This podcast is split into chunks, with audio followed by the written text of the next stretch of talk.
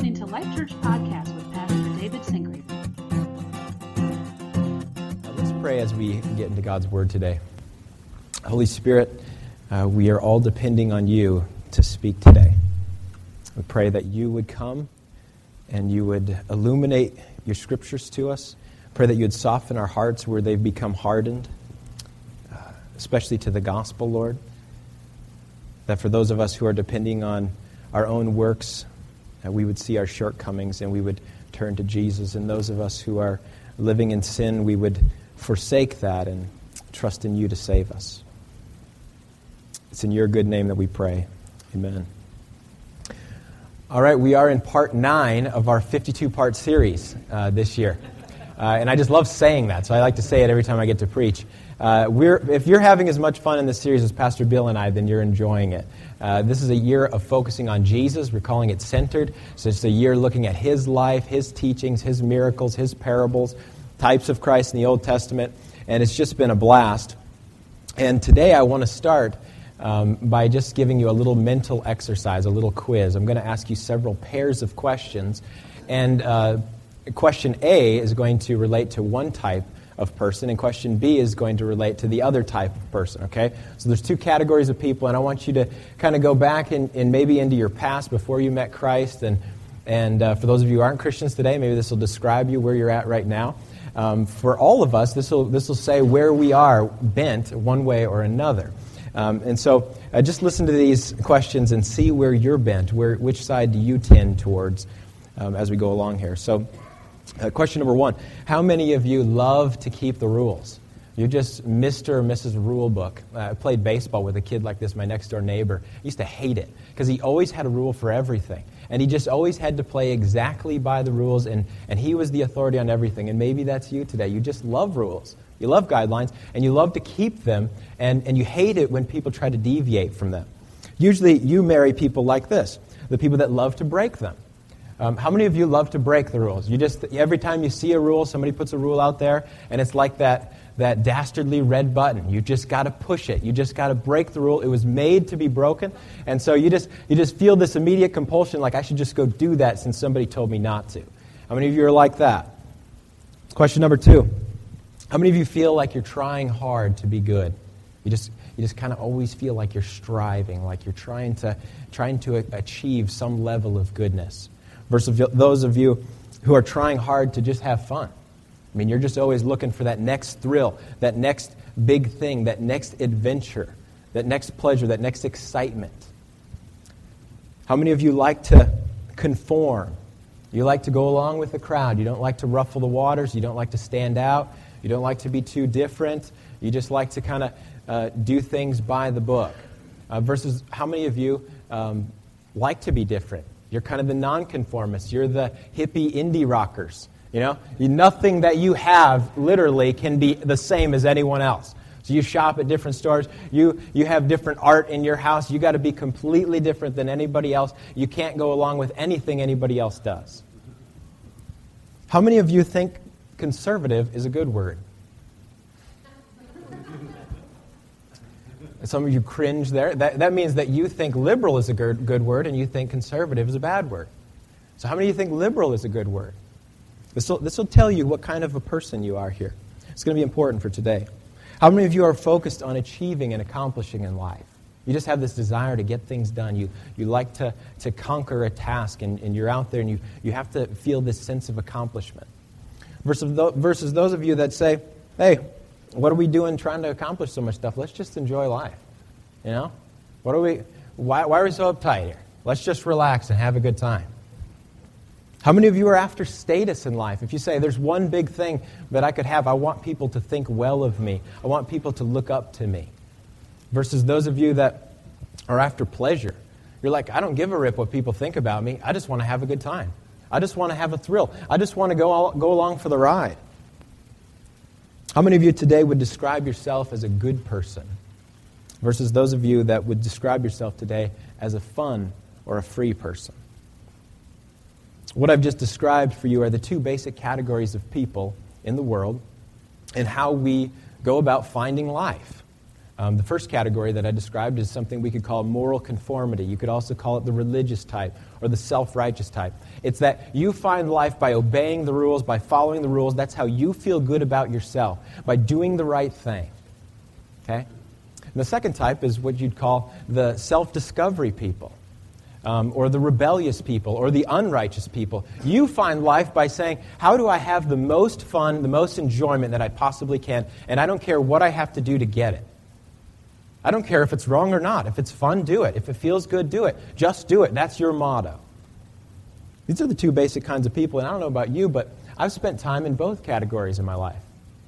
And maybe you, you can think about your life and, and you think, yeah, uh, maybe I, I'm, I bent towards this one, but we tend to spend time in both categories, and our natural tendency is to jump from one category to the, to the next. You know, I grew up a pretty good religious kid. Um, always going to church, always going to Sunday school, learning the catechism, learning the right things to say and do.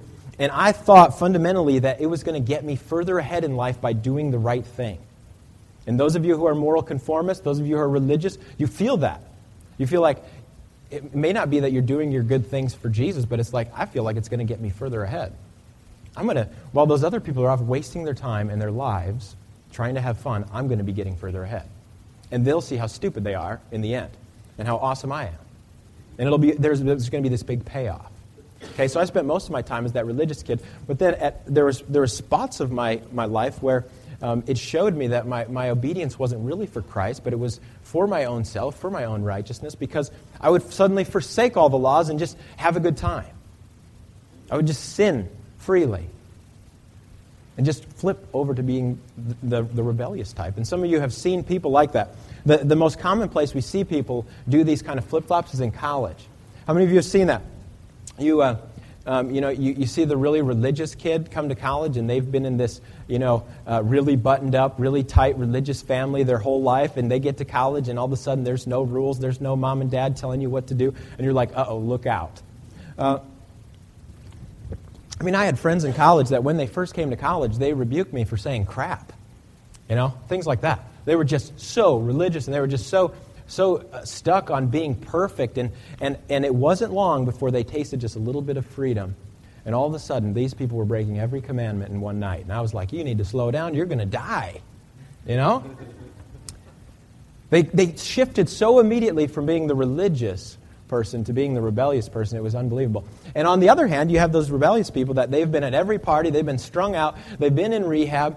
Um, you know, they wake up with a lampshade on their head every night. And, and, and those kind of people all of a sudden have this shift to becoming really religious. And it's amazing how they can do that in such a short period of time. All of a sudden, these people that you knew lived this one way, all of a sudden they're going, I can't believe that person would do that. Oh, I can't. Did you see so and so what they were wearing? And oh my goodness, their behavior is just appalling. I mean, I haven't done that for a long time. It's been like a week and a half since I did that. And they just flip right over, and you're like, hey, did, where did this come from? Mean, seriously. The great news here, friends, is that no matter who you are in here today, if you're religious or if you're rebellious, moral conformist, or self discovery, Jesus came to rescue both types of people. Jesus came to rescue both of us. So no matter what you've done or haven't done, no matter how much you've kept the rules or haven't kept any of them, if you're in here today and you're Mary Poppins, practically perfect in every way, or if, you know, you've broken every single commandment, you're like, Pastor Dave, there's nothing left in the Bible for me to break. It's all been broken. It doesn't matter. Because Jesus came to rescue both types of people. And that's what we're going to see here today in John and in the next couple weeks. Um, John's gospel is written for the express purpose that John would show everybody, Jews and Gentiles alike, that Jesus Christ came to give people life. That he is the Christ. He wants people to know he is the Lord, he is Christ, and he came to give people life. And isn't that what we've all been looking for, anyways? We all want to have life, and that's why we do what we do. That's why we go towards um, a religious expression. That's why we go to self discovery, because we just want to find life. And John's purpose in writing his gospel, where we're going to be today, is that you would understand that your life is not in self discovery and it's not in religion, it's in Jesus Christ. And we're going to see a huge contrast in chapter 3 and chapter 4. Today we're going to be in chapter 3. Next week, you're going to hear an amazing sermon from Pastor Bill on chapter 4. Just had to put that little plug in there. But today you're going to see the religious guy, okay? And, and, and, and then next week you're going to see an entire contrast. You're going to see the totally rebellious person, the Samaritan woman at the well. Today's going to be the Pharisee. But there's something that we need to learn from both people, and it's so amazing to watch Jesus take a totally different approach with both people. So here we go. We're going to meet Nicodemus in John chapter 3. Nicodemus is our guy today. And as we go along here, I want you to look at three things. I want you to notice three things um, specifically. I want you to, I want to unpack a little bit about who Nicodemus is. Okay? It's important for you to see who he is so that you understand the significance of what Jesus says he needs. Okay, so number one, I want you to see who Nicodemus is and how we're all like him in some ways. And then I want you to see what Jesus says that he needs and what we need. And then I want you to see what Jesus, uh, or how Jesus says he's supposed to get what he needs. Okay, so who he is, what he needs, and how he's going to get it. Who we are, what we need, and how do we get it. Here we go. John chapter 3, verse 1. Now there was a man of the Pharisees named Nicodemus, a member of the Jewish ruling council. Now this tells us a lot about Nicodemus right there. He's a Pharisee. The word Pharisee in Aramaic literally means pure and separated. Okay? So he's a part of a group of guys that are just they're just flawless. I mean, outwardly, these guys, they're, they're like some of you. I mean, sometimes I, I picture some of you sinning, and I just can't do it. I mean, I tried to. I'm like, I just can't picture them doing anything wrong. Um, because you just seem really just that sweet. Well, Nicodemus, outwardly, nobody had seen him sin because he was faultless. I mean, this guy was legit as far as his works righteousness goes. All right, he's a member of the Sanhedrin, which was the Jewish ruling council, so that tells us that he's probably older. You don't get to be a part of the Sanhedrin as a young person usually. Um, he's very well educated. As we know, the Apostle Paul was a Pharisee, um, educated under the guy Gamaliel. So he was very well educated. He knew the Old Testament backwards and forwards, probably had memorized several books of the Old Testament. We're not talking about verses here.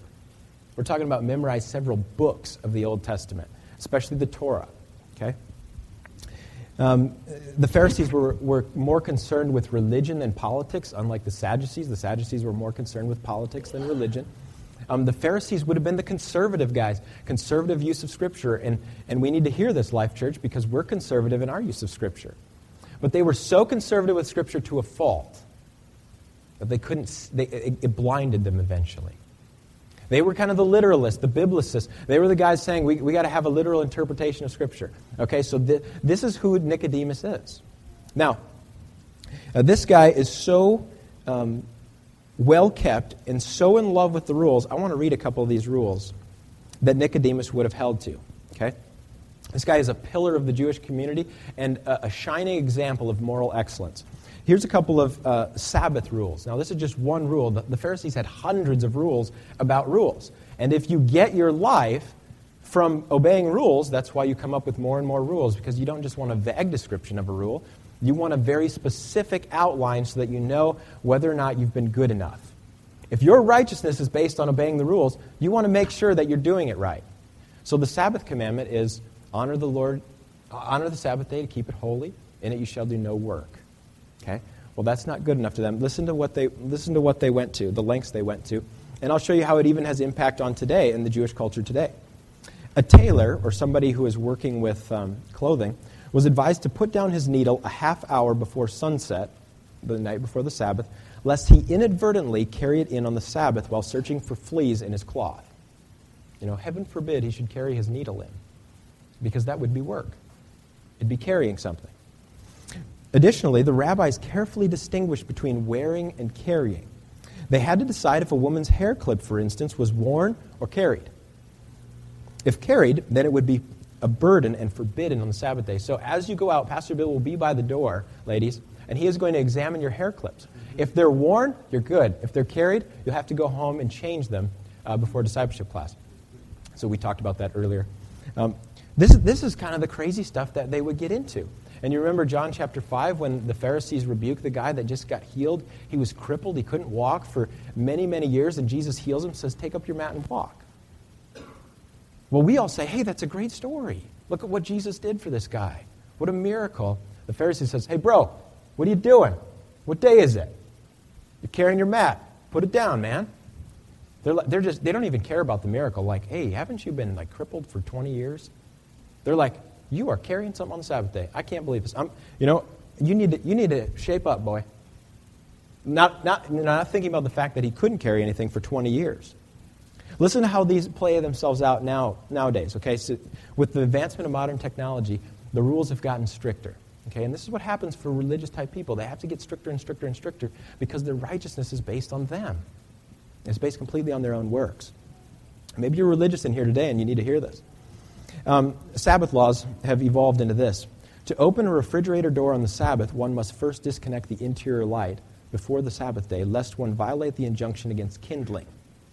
As modern interpretations consider that using or turning on a light comes under the category of kindling.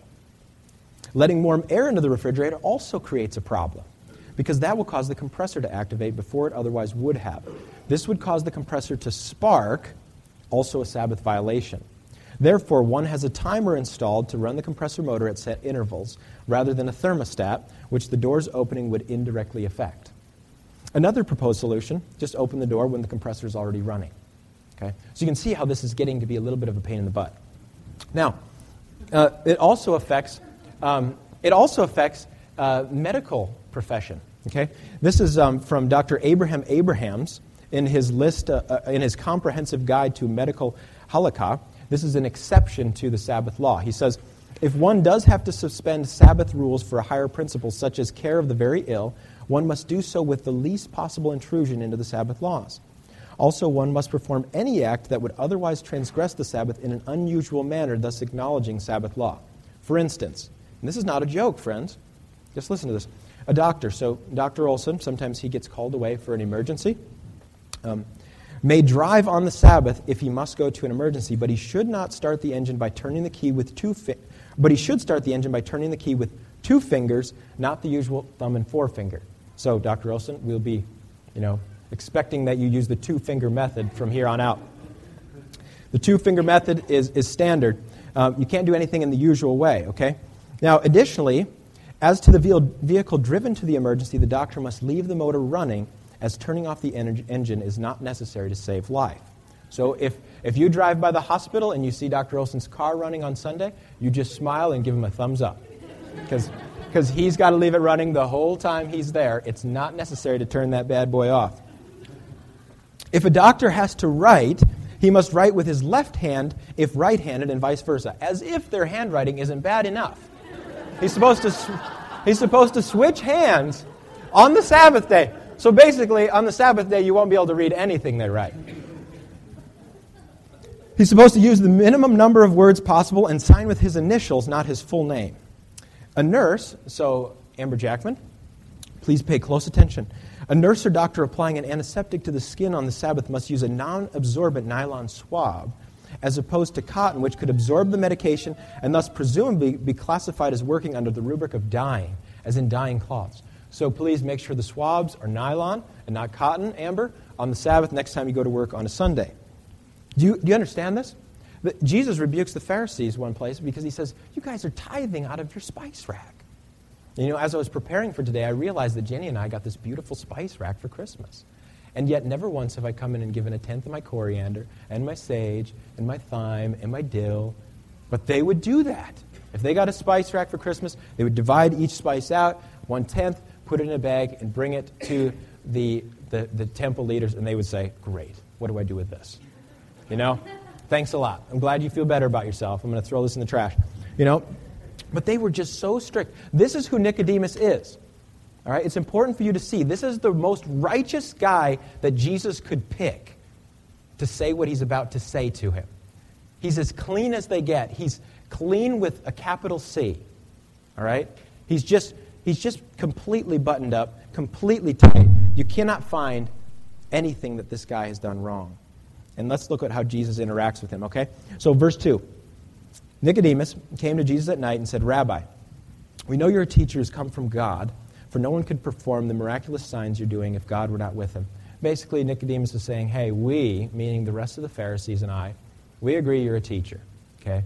He's not coming to Jesus for eternal life. He's not seeking spiritually. He's just saying, hey, we get you're a teacher, man. You probably came from God, or you couldn't do all this cool stuff. And so we're teachers, so maybe we can work together. That's kind of what Nicodemus is saying here.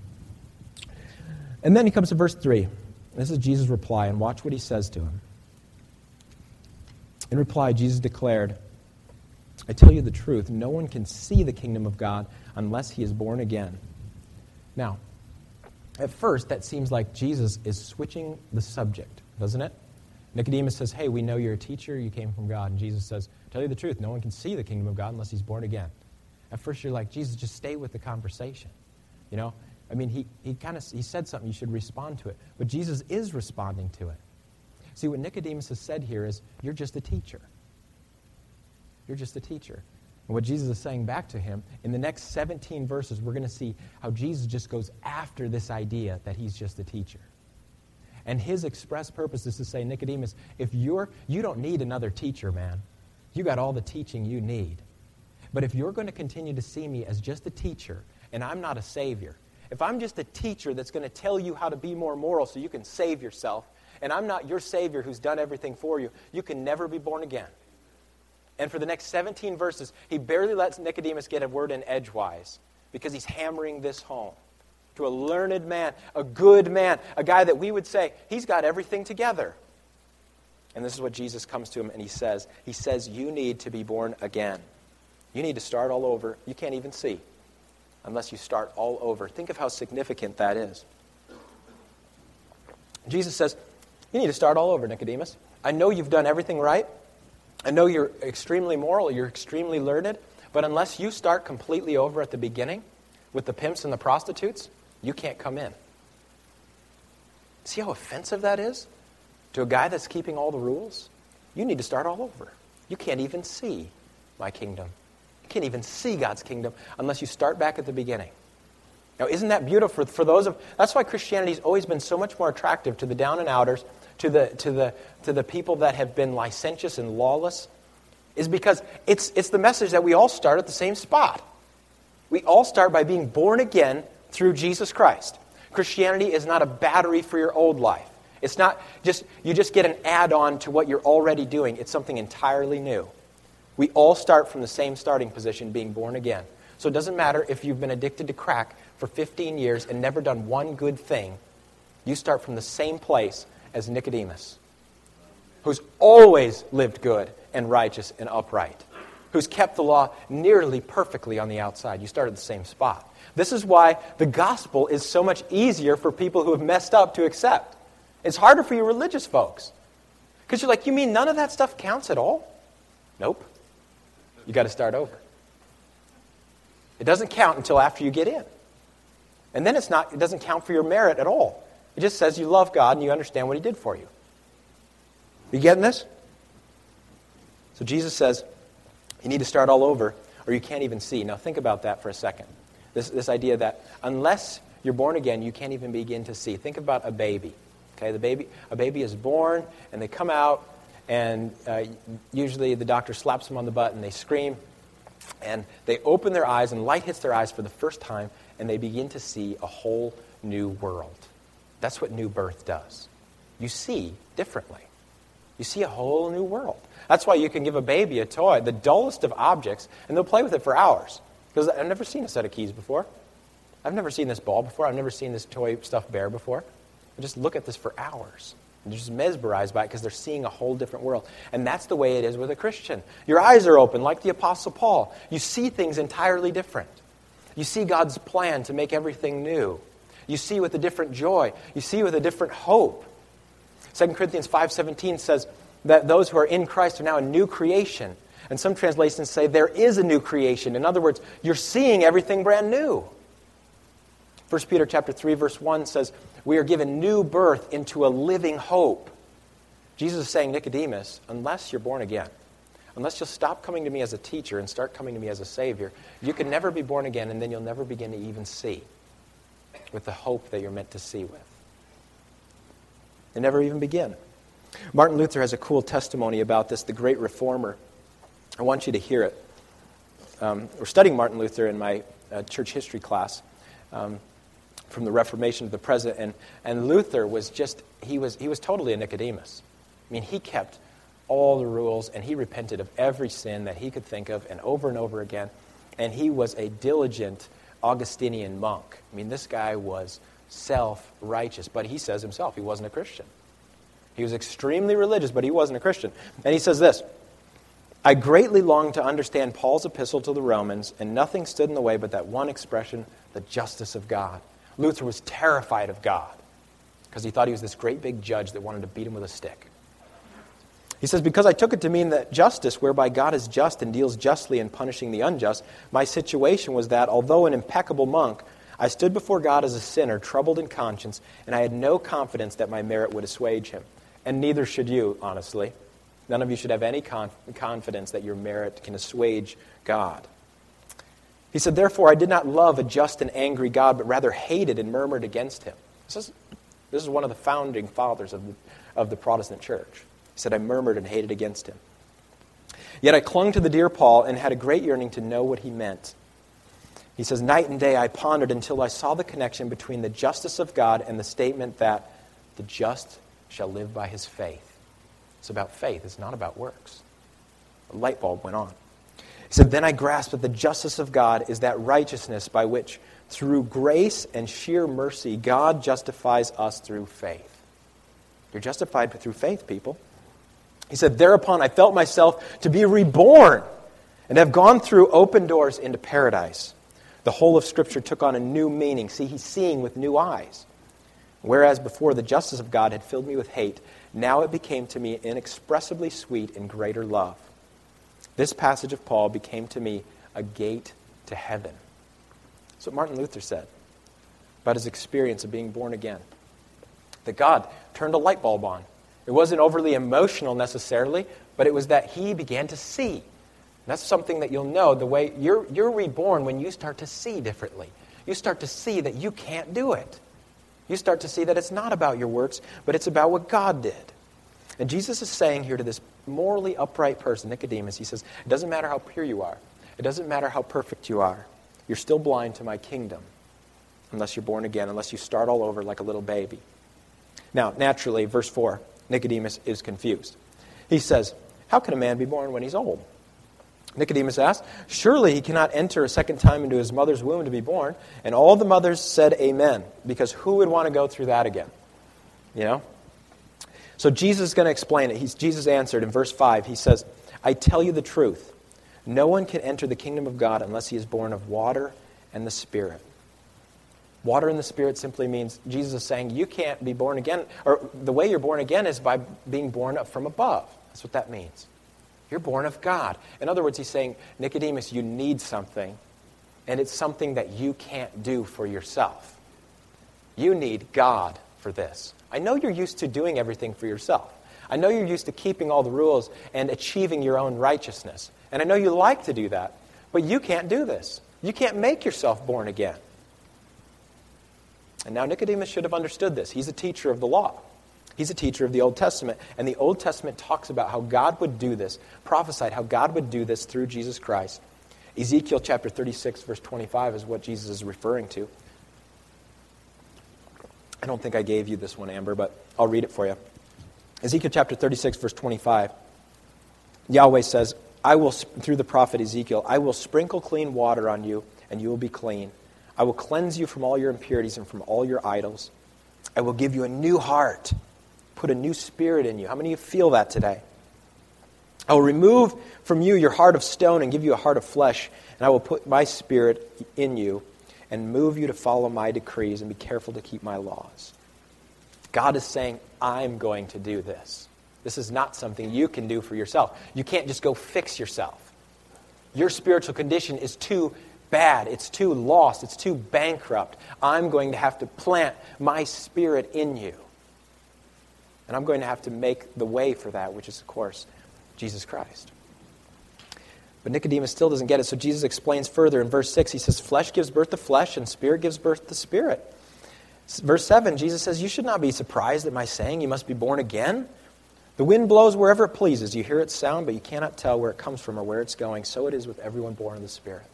What he's saying here is, Hey, Nicodemus, you shouldn't be surprised when I say you must be born again.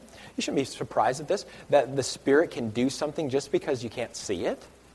He says, You see the effects of the Spirit. It's just like the wind, Nicodemus. And some commentators think that Nicodemus came to Jesus on a windy, stormy night. And so Jesus is just saying, It's just like the wind, Nicodemus.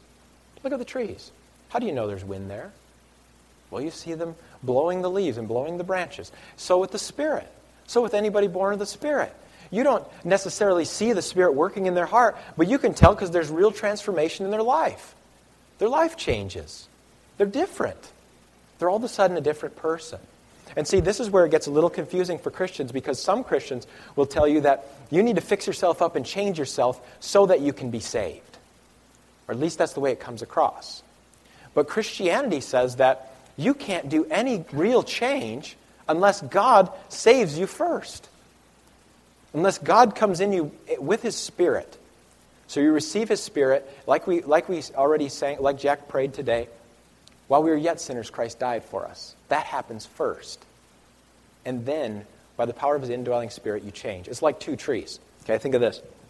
You have one tree that's full of leaves and fruit, and one tree that's just dead and bare. Okay? And you, you would never go up to the tree full of leaves and fruit and say, My, look at that fruit and those leaves. They must be giving the tree life. No, you'd say, the, the fact that it has so much fruit and such green leaves is evidence that the tree is alive and planted in good soil. And that soil is the gospel, it's Jesus Christ.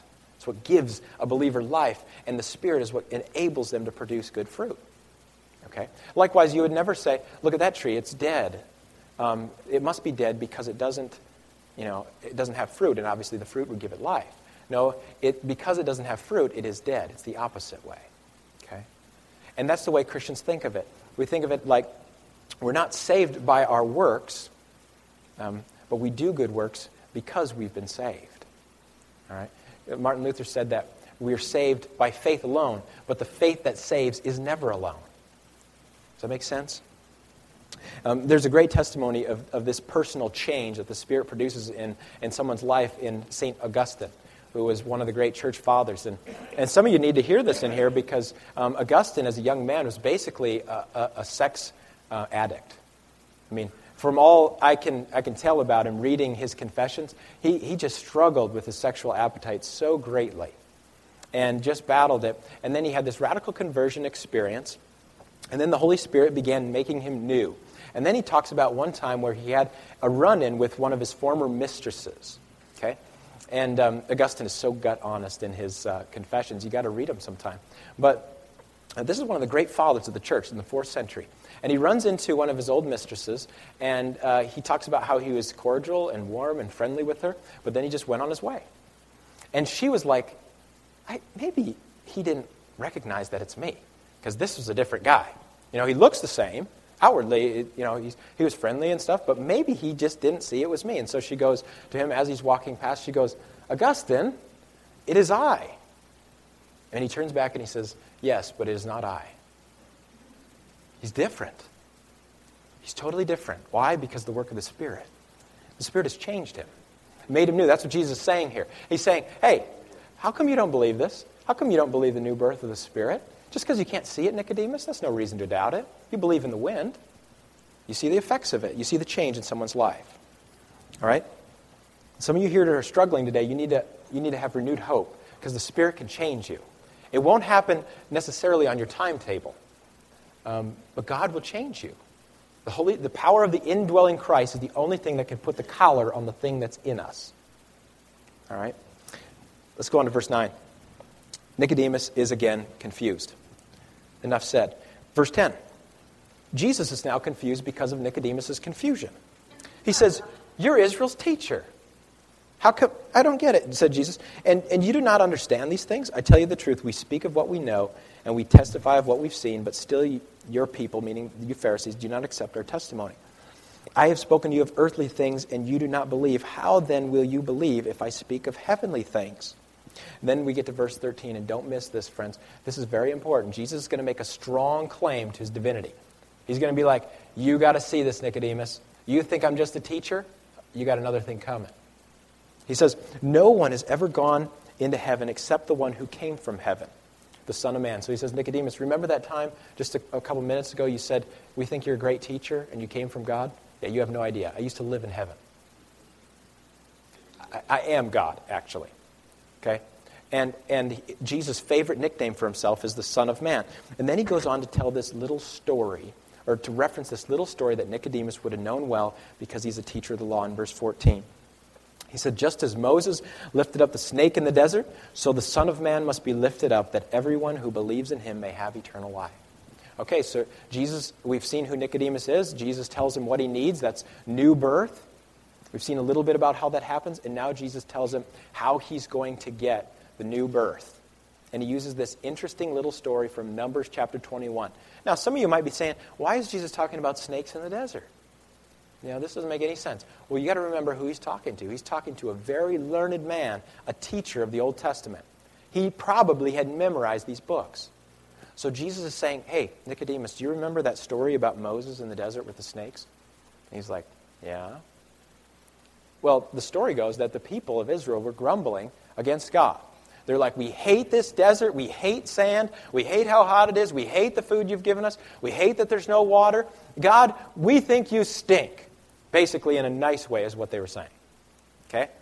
And uh, that's the VeggieTales version. Okay? It was probably a lot worse than that. So God gets angry and says, I'm sick of this. And he sends snakes to bite them. That was his judgment on them. And so these poisonous snakes come into the camp and they start biting the people. And the people start dying and they cry out to God for mercy. So then God relents and he says, Okay, I'll have mercy on them. Moses, take a pole, and he does, has them do this really weird thing. Take this pole, wrap, make a bronze serpent on the top of this pole, put it in the center of the camp, and then whenever the people look at it and believe in me, they'll be healed instantly. And this story doesn't make sense if you don't understand it through Jesus. And Jesus is saying, Nicodemus, that story is about me. It's about the Son of Man. It's about me. See, just as the snake was lifted up on the pole, so I'll be lifted up. And just as when people looked to the snake and believed, they were healed of the poison that was inside of them. So when I'm lifted up and people look to me and believe in me as the Son of God, so they'll be healed from the poison that's inside them. Jesus Christ is saying, I'm the way, Nicodemus, to be born again. He goes on, verse 16, this is a verse nobody's heard of. For God so loved the world that he gave his one and only Son, that whoever believes in him shall not perish but have eternal life. For God did not send his Son into the world to condemn the world, but to save the world through him. So, to recap, this is what Jesus has said to this. He's taken this, this upright, moral man who's just so clean and so pure. And all of us would probably just be so tempted to just butter him up and think, wow, this guy's just the greatest. And this guy comes to Jesus and says, hey, you're a good teacher. He compliments him. And Jesus says, uh uh uh, if that's all I am to you, if I'm just a teacher and I'm never your Savior, you can never be born again. He tells this upright moral man, you're going to have to start over if you're even going to begin to see the kingdom. You need to be born again. What does that mean? Well, it's not a natural birth, Nicodemus. It's, this is something that God is going to have to do. You can't do this. You can't make yourself be born again. You need God. And oh, by the way, I'm God. And by the way, I'm the way, the only way to be born again. It's by looking to me for your Savior, as your Savior. It's by looking to me for eternal life. This is where you find new life. It's only in me. That's what, that's what Jesus has done in this short section of verses. Now, to put it a different way and to close with this, Jesus says something really interesting in John chapter 16. And, I, and this is, I want to mention this because we're sticking with this, to, this idea of new birth. Okay? Jesus says something interesting to his disciples. Um, in verse 16, Jesus says to his disciples, In a little while you'll see me no more, and then after a little while you'll see me. And then his disciples, being the bright guys that they were, said, What did he mean when he said, In a little while you'll see me no more, and then after a while you'll see me? And then Jesus comes back and says, Are you guys wondering what I meant when I said, In a little while you'll see me no more, and after a while you'll see me? That's literally what it does. And then, and then they go, Yeah, what does that mean? And Jesus says, Well, here's what it means. He says in verse 20, I tell you the truth.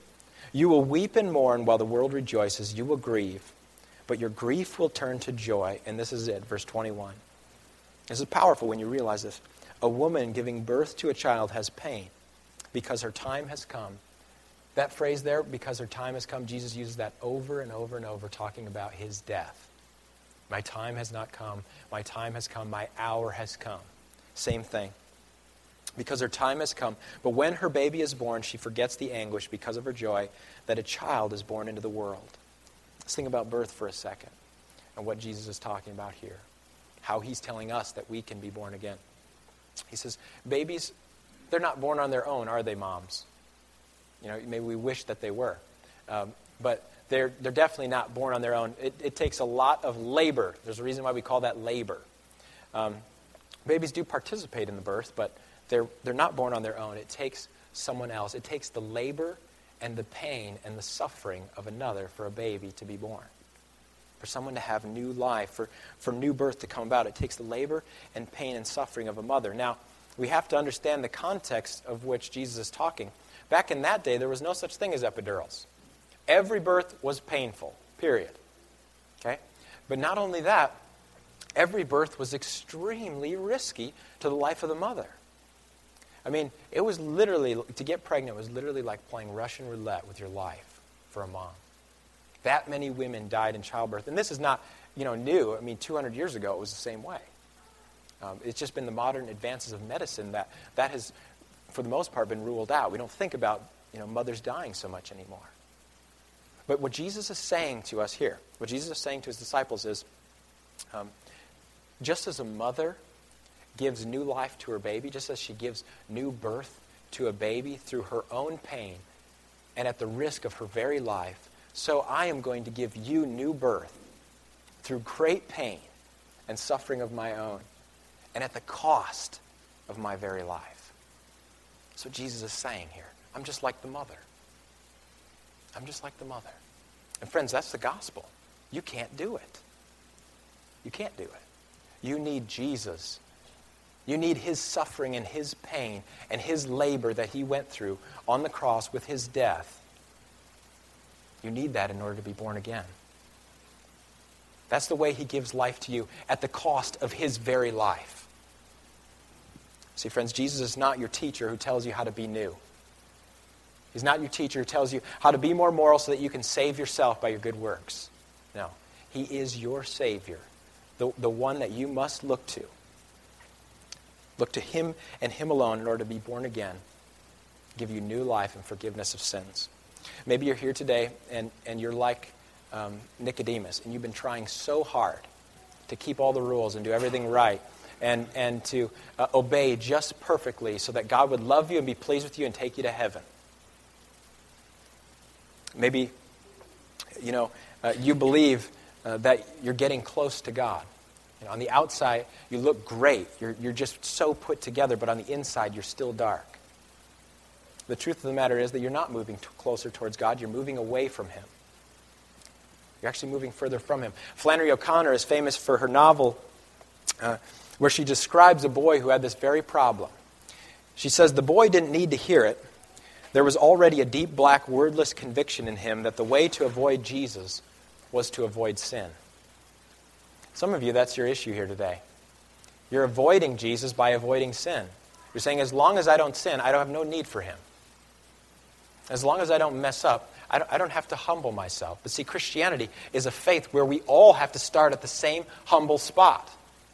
I'm in need. I got nothing. My arms are empty, Jesus. I'm bankrupt. I need to be born again. I can only do that looking to you. If you're here today and, and you're like what Flannery O'Connor describes, you, you're avoiding Jesus by avoiding sin, I would, I would encourage you, you're never going to get there doing what you're doing. Give it up. Come to Jesus and be born again. Be born again by the Spirit. Let Him give you new life. Trust Jesus for your salvation and Him alone. Stop trusting in your own good works. maybe you're here and you're like, hey, I'm from the total other camp. I'm the opposite of Nicodemus. I've done everything wrong. Um, I've, total, I've screwed up in every possible way, Pastor Dave. You would, uh, you would fall over if you knew what I've done. Well, the first thing that you need to watch out for is that when you're convicted of your sin, the enemy's going to tell you that you just need to go fix yourself, that you need to go clean yourself up before you can come to God. You need to have some sort of self salvation project. You need, you need to be a bit more presentable. He'll say things like, There's no way those, those people would accept you. There's no way God would accept you coming like you are. You're so filthy. You're, you're such a rotten, dirty sinner. And nothing could be farther from the truth. Jesus came for you. You're going to see that really clearly next week. You'll see it really clearly next week. But isn't this great news for you? I mean, what Jesus is saying here to you, if you've broken every commandment, he's saying, you're starting right where Nicodemus is. Just come and be born again. Start new. You're not behind. You're not second class. You're not one lower on the totem pole. You're starting just where everyone else needs to start. Friends, here's my prayer for you. My prayer is that all of us would continue to look to Jesus for new life in the power of the Spirit, that we be born again in Him. Amen.